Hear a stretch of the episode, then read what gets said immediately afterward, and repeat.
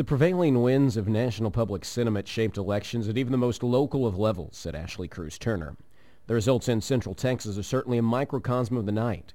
10-term incumbent Chet Edwards was defeated by challenger Bill Flores. I can swim against a strong current, but not against a tidal wave.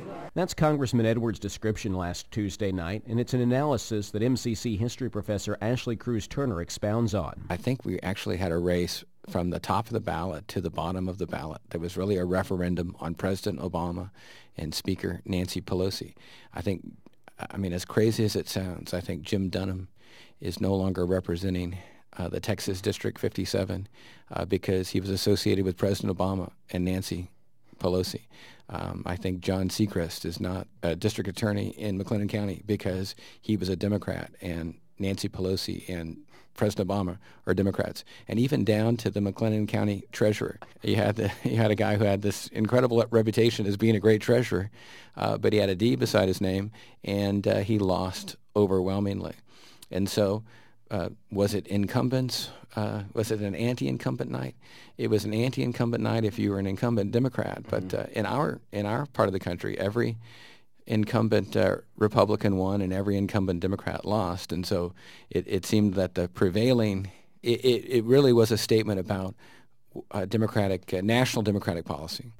You know, Ashley, uh, nationally, Republicans ran on uh, very similar messages to the one we saw Bill Flores run locally, uh, fighting the Obama agenda.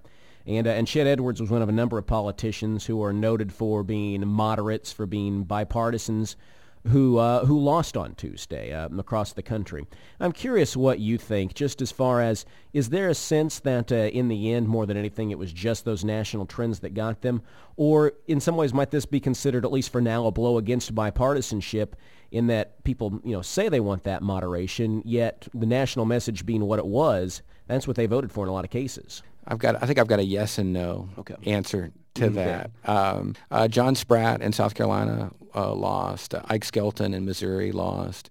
Uh, those I think were people on a uh, on a on a par with uh, Chet Edwards. Been there a, a, around a long time. Everybody believed these are good congressmen. These are patriotic folks. These were mm-hmm. reasonable people who said reasonable things, and had a very solid voting record over the years and they're gone. And so you, uh, it it is true that it's becoming harder and harder to uh, to to be that kind of person in Washington. Now the public continues to say they want people who work together, and they want they they say they want moderates, for lack of a better word, but it's getting harder and harder to get elected or stay elected as a moderate. Uh, these and and part of the problem, I suppose, is uh, the way these we were talking we we talked before mm-hmm. off the air about redistricting is coming up. The yeah. way these districts are are uh, reapportioned um, gives advantages to uh, people.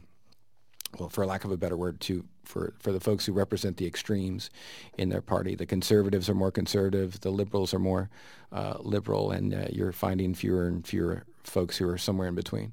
Um, so the the the vote, uh, who did okay in uh, ironically, the the uh, representatives who were the most liberal, mm-hmm. uh, the uh, the the folks who were deeper into the progressive caucus uh, in the House of Representatives, those are the folks who uh, who were safer. There were some exceptions to that, but but those guys made it. And I don't I don't think there's any way to read what happened on Tuesday night as a vote of confidence for for progressivism nationally, but they were in safe districts. And you've got the same thing on the conservative side.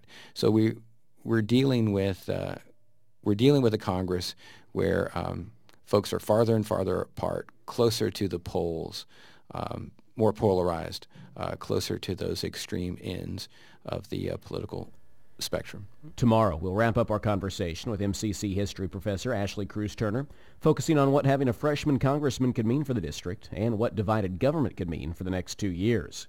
For KWBU News, I'm Derek Smith.